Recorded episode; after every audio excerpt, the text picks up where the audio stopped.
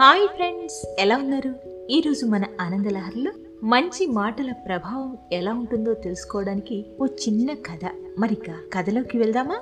ఒకరోజు వశిష్ఠుడు విశ్వామిత్రుని ఆశ్రమానికి వచ్చాడు. ఇద్దరూ అనేక విషయాలపై మాట్లాడుకున్నారు. వశిష్ఠునికి వేడ్కోలు పలుకుతూ విశ్వామిత్రుడు కలకాలం గుర్తుండేలా ఒక విలువైన కానుక సమర్పించాలని భావించి తన వెయ్యేళ్ళ తపశ్శక్తి ఆయనకు దారపోశాడు. వశిష్ఠుడు దానిని మహదానందంగా స్వీకరించాడు. కొన్నాళ్ళకు విశ్వామిత్రుడు వశిష్ఠుని ఆశ్రమానికి వచ్చాడు. వశిష్ఠుడు ఆయనకు సకలోపచారాలు చేశాడు. పుణ్యానికి సంబంధించిన ఆధ్యాత్మిక విషయాలపై మాత్రమే ఇద్దరూ మాట్లాడుకున్నారు. చివరకు విశ్వామిత్రునికి వీడ్కోలు పలుకుతూ వశిష్ఠుడు అప్పటి వరకు తాము మాట్లాడుకున్న మంచి విషయాల పుణ్య ఫలాన్ని బహుమానంగా ఇస్తున్నట్టు చెప్పాడు. విశ్వామిత్రుడు చిన్నబోయాడు. తాను కానుక్క ఇచ్చిన వెయ్యేళ్ళ తపోఫలానికి ఒక్క పూట సమయంలో మాట్లాడుకున్న మంచి మాటల పుణ్యఫలం ఏపాటి వస్తుందని అనుకున్నాడు. అదే విషయాన్ని విశ్వామిత్రుడు వశిష్ఠుడిని అడిగాడు. తపోఫలమా సత్సాంగ ఫలమా ఏది గొప్పదో తెలుసుకోవడానికి ఇద్దరూ బ్రహ్మ వద్దకు వెళ్ళారు ఆయన విష్ణు వద్దకు వెళ్ళమన్నాడు. విష్ణువు దీనికి పరమశివుడే సరిగ్గా సమాధానం చెప్పగలని చెప్పి ఆయన వద్దకు పంపాడు.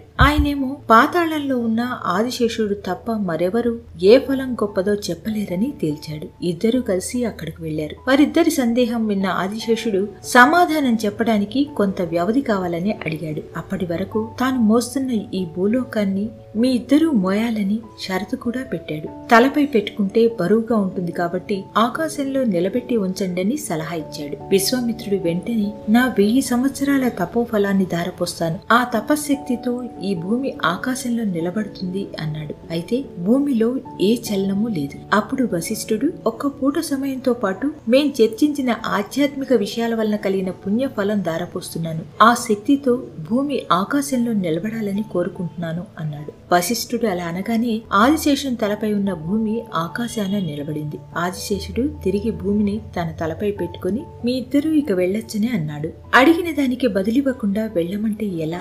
అని ఇద్దరూ ఆదిశేషుణ్ణి ప్రశ్నించారు. మీ ఎదురుగానే రుజువైంది కదా? ఏ తపోఫలం గొప్పదో? ఇక వేరే తీర్పు చెప్పడానికి ఏముంది? అని ఆదిశేషుడు అన్నాడు. వెయ్యి సంవత్సరాల తపశ్శక్తి దారపోసినా కదలని భూమి ఒక్క అరగంట పాటు మాట్లాడుకున్న మంచి మాటల వల్ల కలిగిన పుణ్య ఫలాన్ని దారపోయడం వల్ల ఇట్టే ఆకాశంలో నిలబడిందన్న విషయాన్ని విశ్వామిత్రుడు వశిష్ఠుడు గ్రహించాడు. మంచి మాటల ప్రభావం ఎలా ఉంటుందో తెలిసింది కదా?